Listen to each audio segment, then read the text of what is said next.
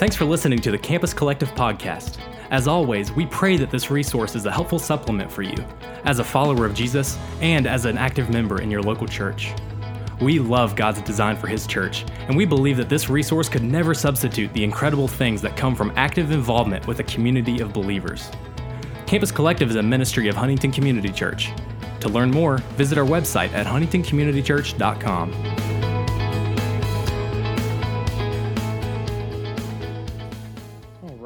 Good to see you all. Get in your Bibles to Hebrews chapter 10. And as you are turning there, I don't know if you knew or not, but Courtney and I have a little announcement we need to make. And it's going to be in the form of this hat. Super excited. Uh, I will not be wearing this hat. Uh, I might wear it ironically a few times, but uh, Courtney's older sister sent this in the mail, and I didn't know what else to do with it. And so uh, I thought I would do the big reveal. So, July 29th, a girl is being added to our family. We are super excited. Duke and Jack are fired up to have a little sister, and um, yeah, we're just excited. So, thanks for uh, humoring me in that. That was good. Has nothing to do with Hebrews 10, um, but we're, uh, you know, and if my daughter listens to this podcast one day, I'm sorry whatever your name's going to be. Okay. Hebrews 10. Let's go ahead and turn there, guys. We've got 13 chapters in Hebrews, and so we're getting toward the end here. Um, this is continuing over and over again these themes that we're seeing, trying to show us that in the Old Covenant gives us the shape and the beauty of the gospel. And so, if you're a title person, this is a not my best work, but the title is perfected for all time for those who draw near. I know that's a mouthful, so sorry about that. Perfected for all time for those who draw near. And as I just mentioned, there's another passage in Hebrews that lets the shadows and types and pictures of the Old Testament fuel our awe of Jesus Christ, his gospel, his living, his dying, his rising again to secure the salvation of all people who would come to him by faith and repentance. And so, you need reminded of this again that the gospel is good news. There's no other news worthy of being preached. We must understand and love and cherish the gospel of Jesus Christ in all of the ways that Scripture gives us the angles of it. And I love, this is what Hebrews continues to help us see. It holds up the gospel of the, di- the, the diamond of the gospel to let us see a new glimmer, a new way that we can see it in its fullness that we see in the Word. And so, one of the things that we see in Hebrews 10 that you're going to see tonight is that a Hebrews 10 shaped gospel is the reality of being perfected, that is, being made whole, for all time, a permanent, consistent, ever glorious perfection for those who draw near to God. That's what we're looking at. We're going to get to that. We could be the type of people who believe that deeply, and it changes the way that we worship and the way that we live. And so we all need this. If you're a non Christian in this room, you need to listen, but you're seeking for those things in all the wrong places. The Bible makes it clear that in your sin, you can't seek God, but we still long for these things that only God provides. And it's easy for all of us to be tricked into seeking this wholeness or this permanent, consistent glory to be made much of, to be known in all of the wrong places. And so, if you're a non Christian tonight, you can hear this word by faith and you really can seek God. You can. Christians, you need this too. The enemy of your soul, along with your flesh and the world, are working tirelessly for you to forget gospel truths and, and live as if they aren't true. Not just internally, we all know this, how easy it is for us to let our souls get jacked up by believing lies about God, about how he cares about us, about ourselves, but also externally, when our love for God doesn't overflow into a life of sacrificial love for our neighbors, not only in serving them, but in proclaiming the gospel. And so the Bible makes it clear we don't live as we ought because we forget what we know. And so we come back to the word again. We believe again. We rally around the gospel again. So before we go into Hebrews 10, I want to show you the last two verses of Hebrews 9, where we ended our time last week. up on the screen here. It says, And just as is it appointed for man to die once, and after that comes judgment, so Christ, having been offered once to bear the sins of many, will appear a second time, not to deal with sin, but to save those who are eagerly waiting for him.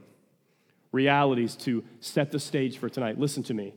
You will die. You're going to die one day. I'm not saying this to be masochistic or to be dark, but this is a good thing to consider. If it's true and it's a reality, we need to live as if it's true. There will be a time when you stop living.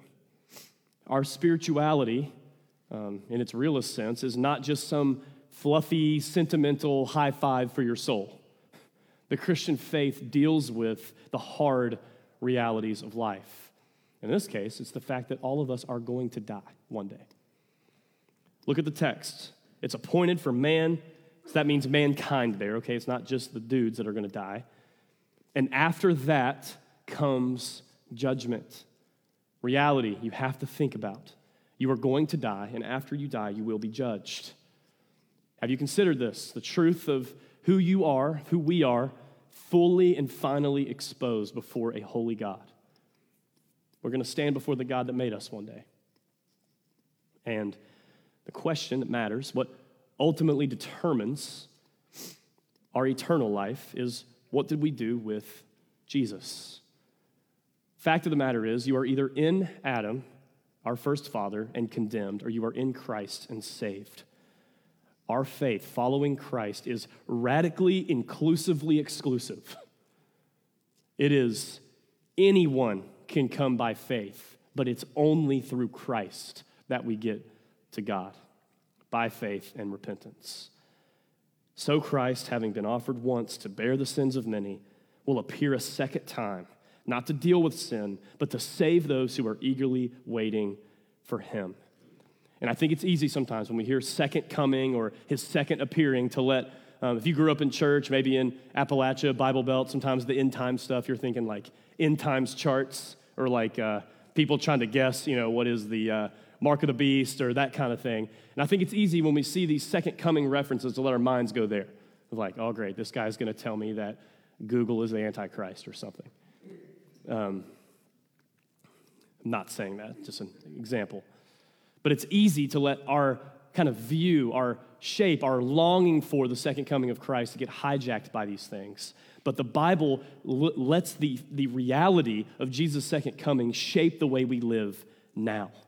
And so when we talk about Jesus returning, it means the judgment of all things, but it means for those of us who have been saved, we are eagerly waiting and longing for him to return because he's dealt with our sin already and he's returning to rescue us finally. So that's what chapter 10 is going to try to point us to all over again. So let's look um, at the first four verses of Hebrews 10 together. For since the law has but a shadow of the good things to come, instead of the true form of these realities, it can never, by the same sacrifices that are continually offered every year, make perfect those who draw near. Otherwise, they would have, they would have ceased to be offered, since the worshippers, having once been cleansed, would no longer have any consciousness of sins. But in these sacrifices, there is a reminder of sins every year. For it is impossible for the blood of bulls and goats to take away sins. All right, phrase by phrase, let's make sure we understand this. So, that idea there of law, where it says, for since the law, law here is being defined as the priesthood, the commandments, the sacrifices, etc. So, the law, meaning, um, in, the, in the New Testament, when the law is referenced, it could mean a lot of things. It could mean specifically the Old Testament, it could mean even more specifically the Ten Commandments. But in context here in Hebrews, what's it's obviously showing us are these old covenant realities that we've been examining all throughout this book. So, for our learning context, when he's saying, for since the law, this would include the shadow realities that we've been learning about in the tabernacle and the priesthood. Do you remember these from chapter 9? The lampstand, that God is the light for sinners and it shows them the way in the darkness, that he is the bread of presence, that he fellowships with and satisfies sinners. The curtain in the tabernacle, that God is separate from sinners in his holiness. The Ark of the Covenant, that God reigns over sinners the tabernacle itself, that God dwells with sinners, and the priesthood, God makes a way to be with sinners. we considered how all of this is fulfilled in Christ. Let me get a drink. Hang on.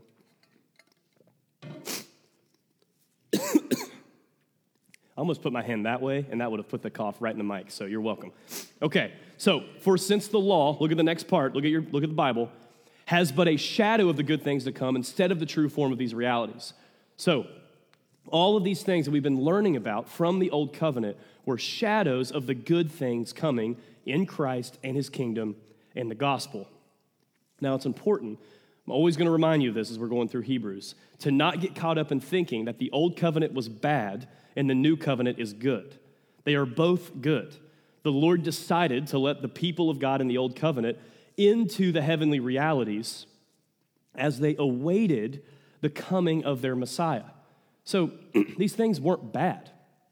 They were preparatory in making them long for what God would do in Christ, namely his death and resurrection. So, the old covenant was good, and Hebrews shows us that the new covenant relationship through Christ is better. Man, good grief, hang on.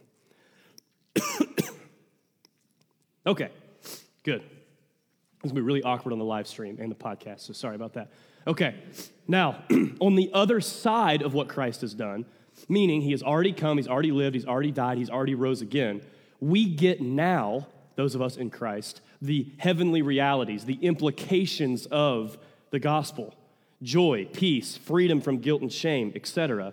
But even we still await the final consummation of these things when Jesus comes back to save the, those of us who are eagerly awaiting him. Remember, I told you this. We are already, but not yet, in the kingdom. The age to come of the new covenant has come in Jesus' death and resurrection, but we still await its final consummation. And so, this is the point. The Old Covenant, the Old Testament, by its nature, was meant to be temporary and prepare the world for Jesus Christ, shaping the gospel for us and showing mankind that God was holy and we had to come to him on his terms. So let's keep, keep reading with me. It can never, by the same sacrifices that are continually offered every year, make perfect those who draw near. So notice once again, it's by design. The old covenant sacrifices were offered year after year after year, but it can never make anyone perfect. It couldn't make anyone whole, complete. It was an intentionally inadequate system that could ritually bring people into God's presence, but it could never fully forgive or set free or remove guilt. That only comes from God Himself and the work He does. It was teaching the people that God is holy and they need help if they want to get to Him. If they wanted true life, completeness, wholeness, what we're all longing for, it would have to be God that would work. And so we need to understand this too even though we are on this side of the cross, meaning Jesus has already died and rose again, ending the old covenant, these truths still remain. Without God's work in your life, you remain separated from Him in your sin. But Ecclesiastes chapter 3 would tell us that eternity is written on your heart. So, even though we don't seek God in our sin, we have eternity in our heart, which means we're longing for something that we can't seek. But it's that angst, that longing for wholeness that is what shows us that we're made for something more. So the old covenant story, even now, is showing us what is true of us. The old covenant system, this would make them long for Christ. And this passage continues to use that logic to make this point. I'm losing my voice again. Give me one second. Y'all talk amongst yourselves. I'm going to cough really hard. Okay.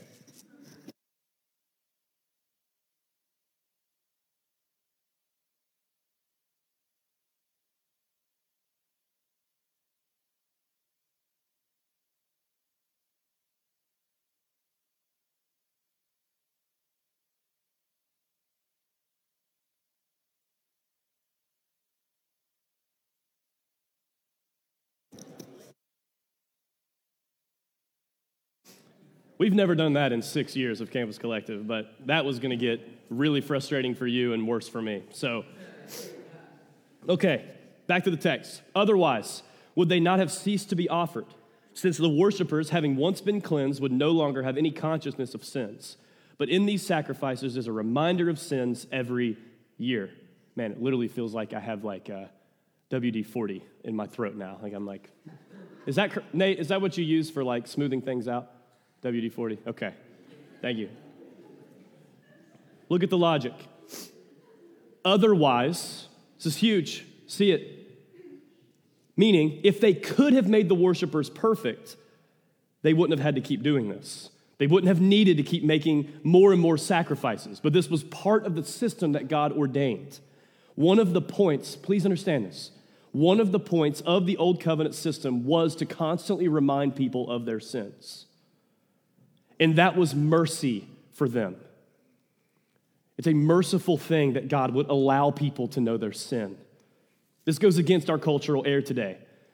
We deal with the problem of sin that we won't even admit is a problem by forgetting about it or excusing it, not remembering it in order to see it as something that needs fixed. It is good for God to show us how sinful we are because it's true. He's not being mean. It's not a mean thing to be told that you are evil in your heart. The moral law, God's character as evidenced by his commands, I've used this, this illustration that I've heard before, but it, I love the comparison to an x ray. Um, it doesn't, it can't fix anything, but it shows you that it's broken. And, and to carry this out, listen, if you go to um, the x ray room and you put your broken arm up there, the x ray tech is not being mean by telling you that your arm is broken. It would be cruel for the x ray tech to see your broken arm and tell you that you're fine. That's what is truly evil. What matters is what is true. And if it's true that we're evil, that we're sinners, and we need rescued, then it's a good thing for God to reveal that to us in His law. And so God did this for the Old Covenant people. Notice the realities. Instead of being cleansed and having no consciousness of sins, they were reminded of sins. They needed reminded that sin was still an issue in their hearts, not just immoral actions. It is evil hearts loving self over God. Man, it's so easy to boil our morality down to how well we manage our lowercase sins, right? We don't do this and we do this and we don't do this and we do this. When the Bible definitely has categories for that. But what is really at stake is that we have hearts that cherish self over God.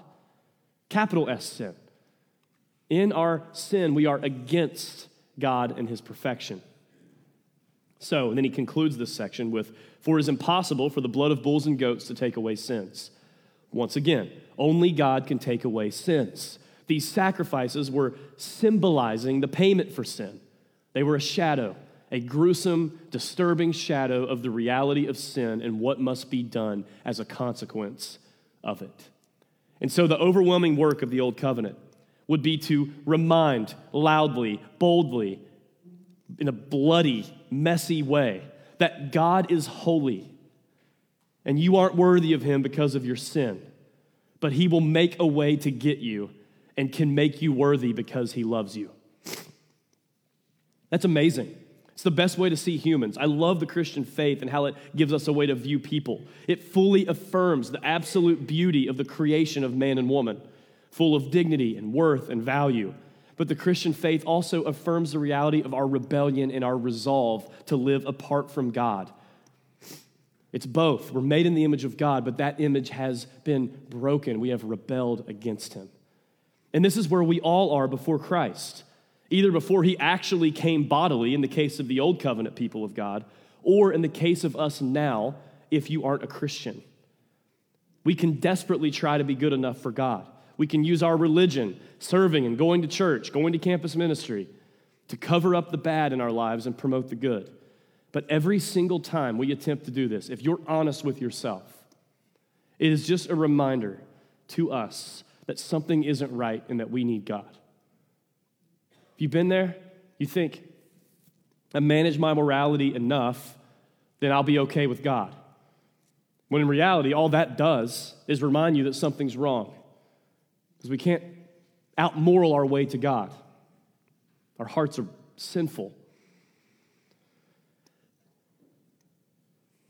Why do we feel that we have to keep it up on our own in order to stay good? We think, I'm just going to get back into it, or I'm just going to make these new commitments, or I'm going to finally start doing better. But if that's the way you think that you're getting to perfection in God, completeness, wholeness, then all you leave with is a constant reminder that you're not good enough. But even followers of Christ can go here too. Any of you who love Jesus, exhausted from trying to keep your own salvation by thinking the right gospel thoughts or praying the right things or nailing the right disciplines or living up to whatever version of Christian you look up to the most. It can get exhausting, can it? You're thinking, oh my gosh, I'm never, like, God will not accept me until I A, B, C, D, whatever it is. Any of you tired of basing your entire acceptance before God on your works and your ability to not do one particular sin? This happens a lot too. We base our entire relationship with Jesus around how well we manage one sin. We naturally want to work for acceptance from God, and nothing can do that.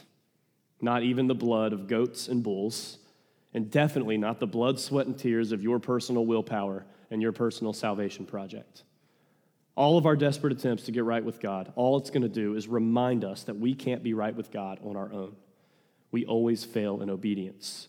We think we're saved by faith, but then trick ourselves into thinking that we keep ourselves in the faith by our works. But the gospel speaks a better word. Let's see how this passage continues to show us the beauty of Christ. Look at verse 5. What is God going to do about this?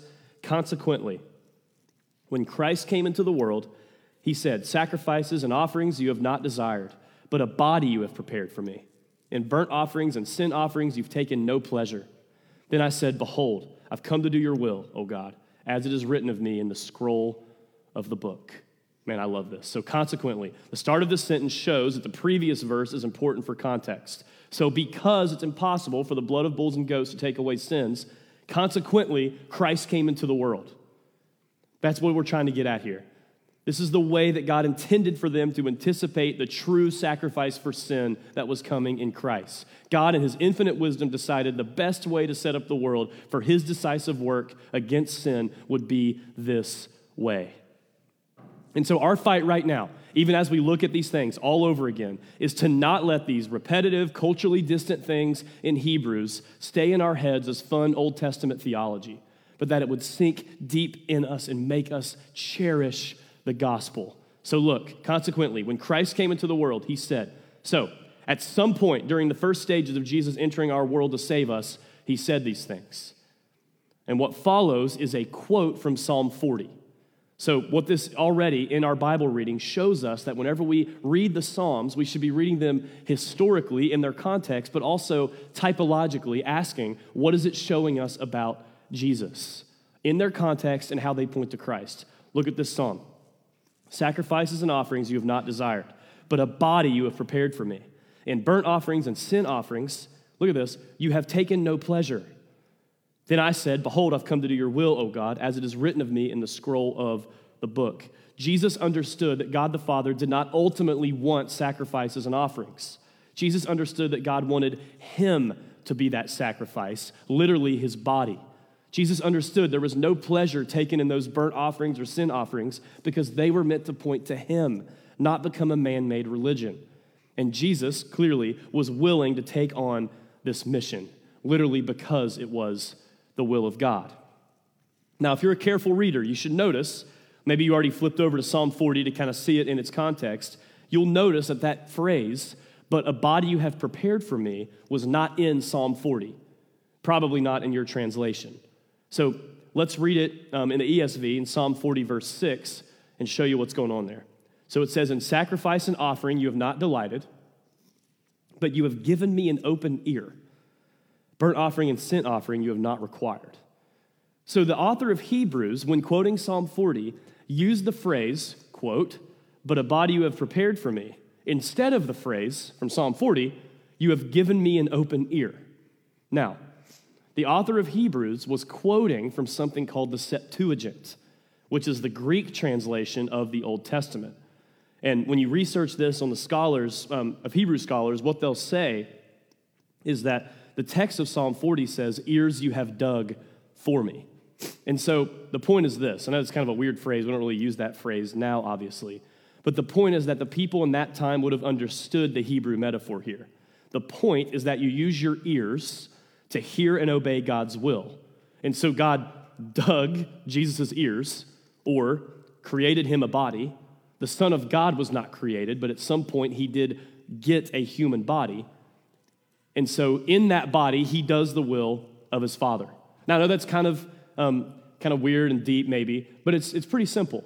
It's saying in Psalm 40, this guy is quoting this, saying, it's not, it's not these things you've delighted, but you've given me an open ear. And they would have heard that and understood that it meant, but you've dug me an ear, meaning you made me an ear so that I would hear your will and that I would obey. Showing us that what God wants from us is not our ritualistic sacrifices, but what he wants is a heart of obedience.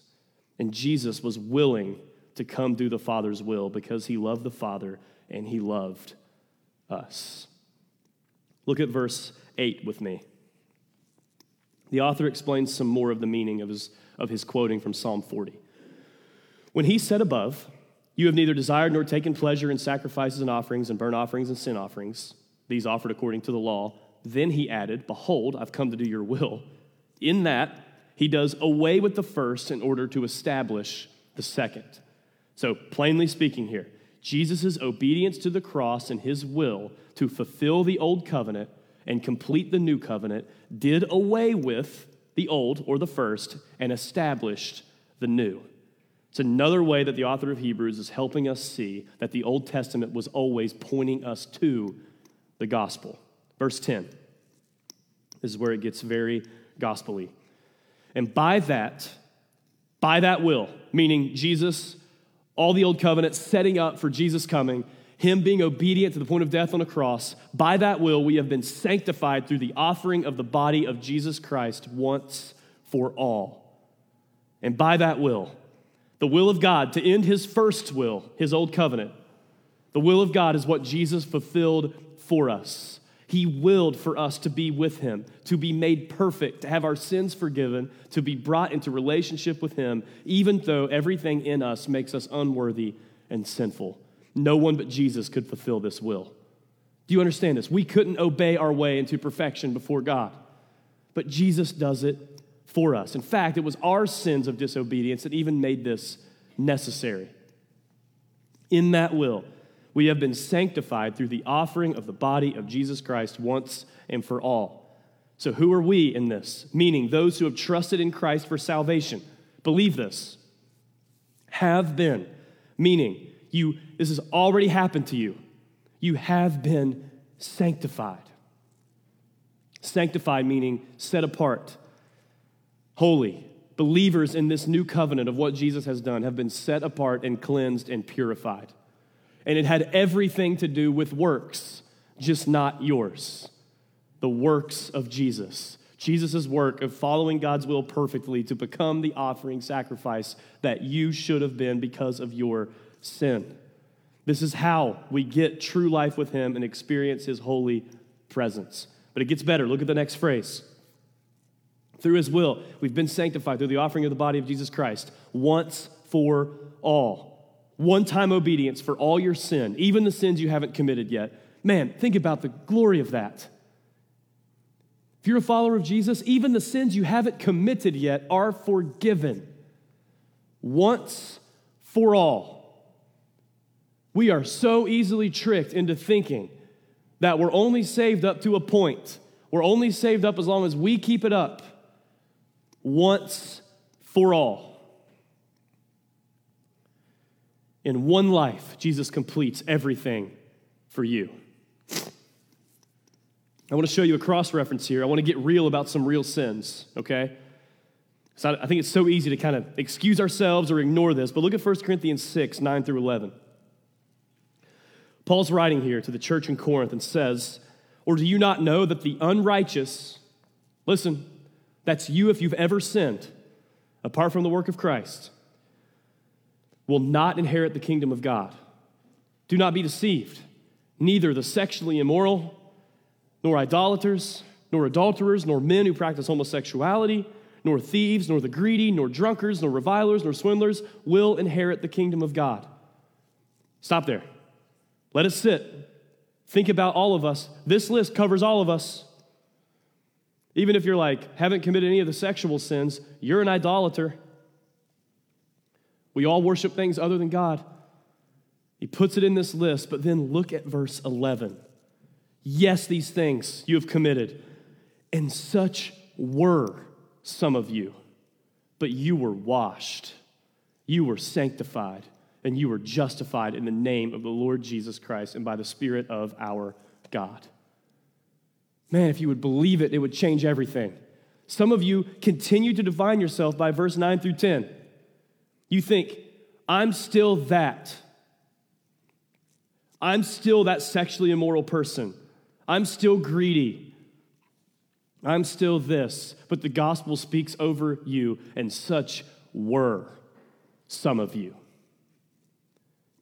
You're washed, sanctified, justified. Verse 11 in Hebrews 10. And every priest stands daily at his service, offering repeatedly the same sacrifices, which can never take away sins. So, as long as people were sinful, the priests needed to stay on their feet. Why? Because the people kept sinning and more sacrifices had to be made. And these sacrifices can never take away sins because only God can do that. And I'm sure, I mean, sure as I can be, none of us put on priestly robes and perform sacrifices today after we sin. But I guarantee you can relate to this. You constantly stay on your feet trying to ease your conscience.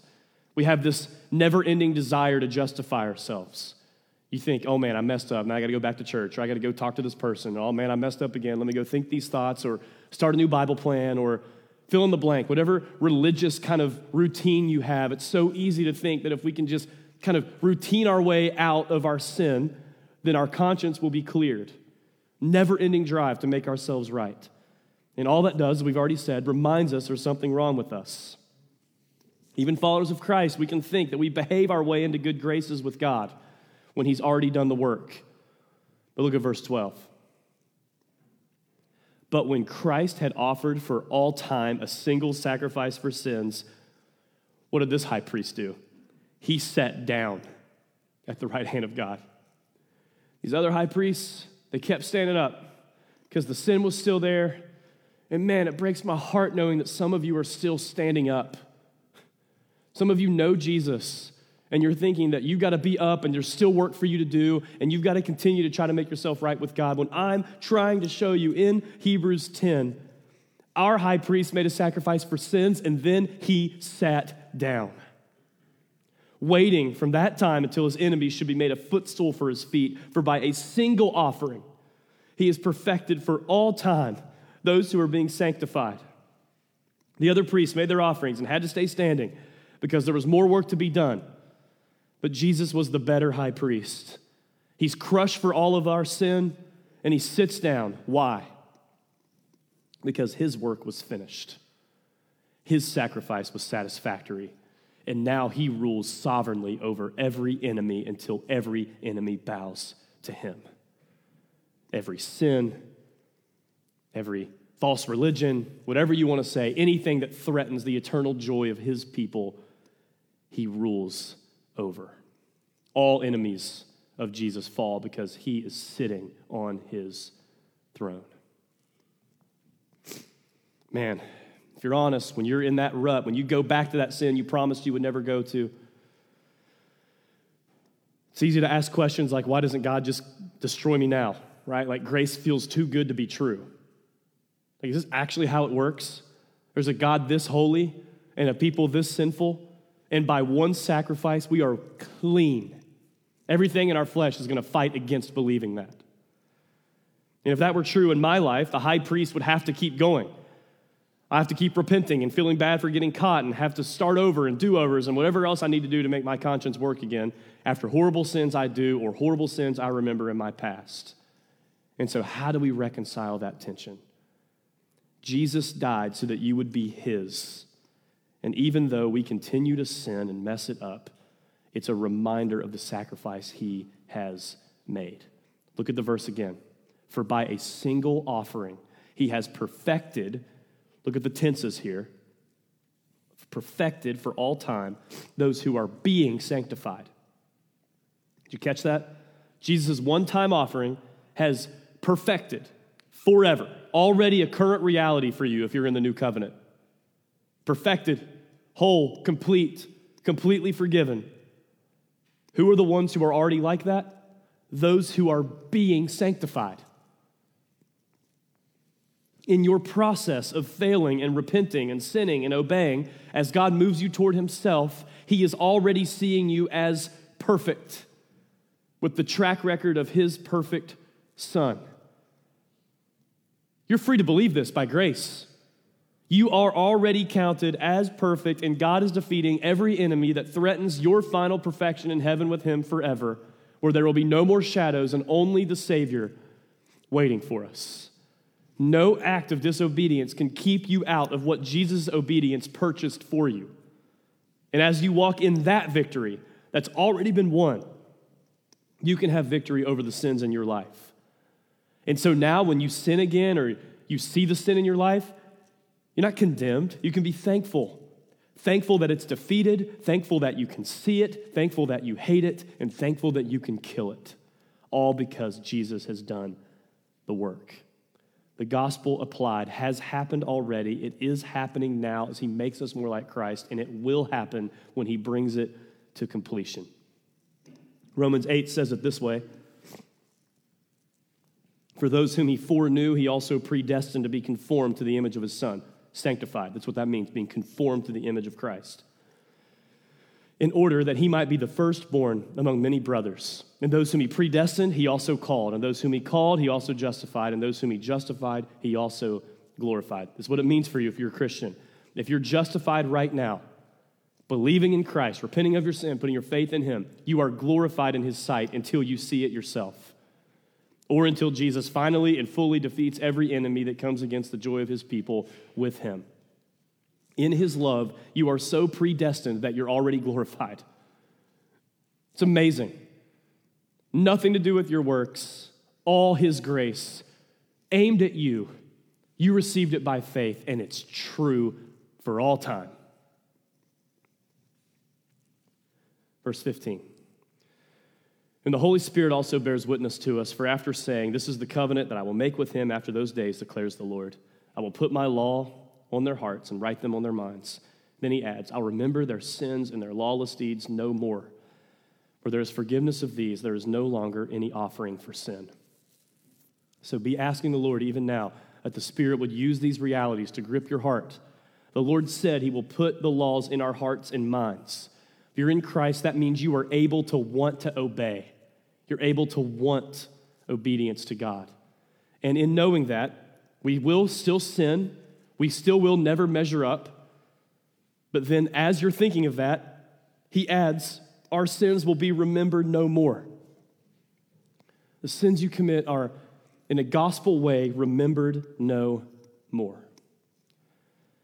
So, the point of the old covenant was to remind the people that you are sinful and need saved. But the point of the new covenant is to remind you that you are forgiven and you have been saved.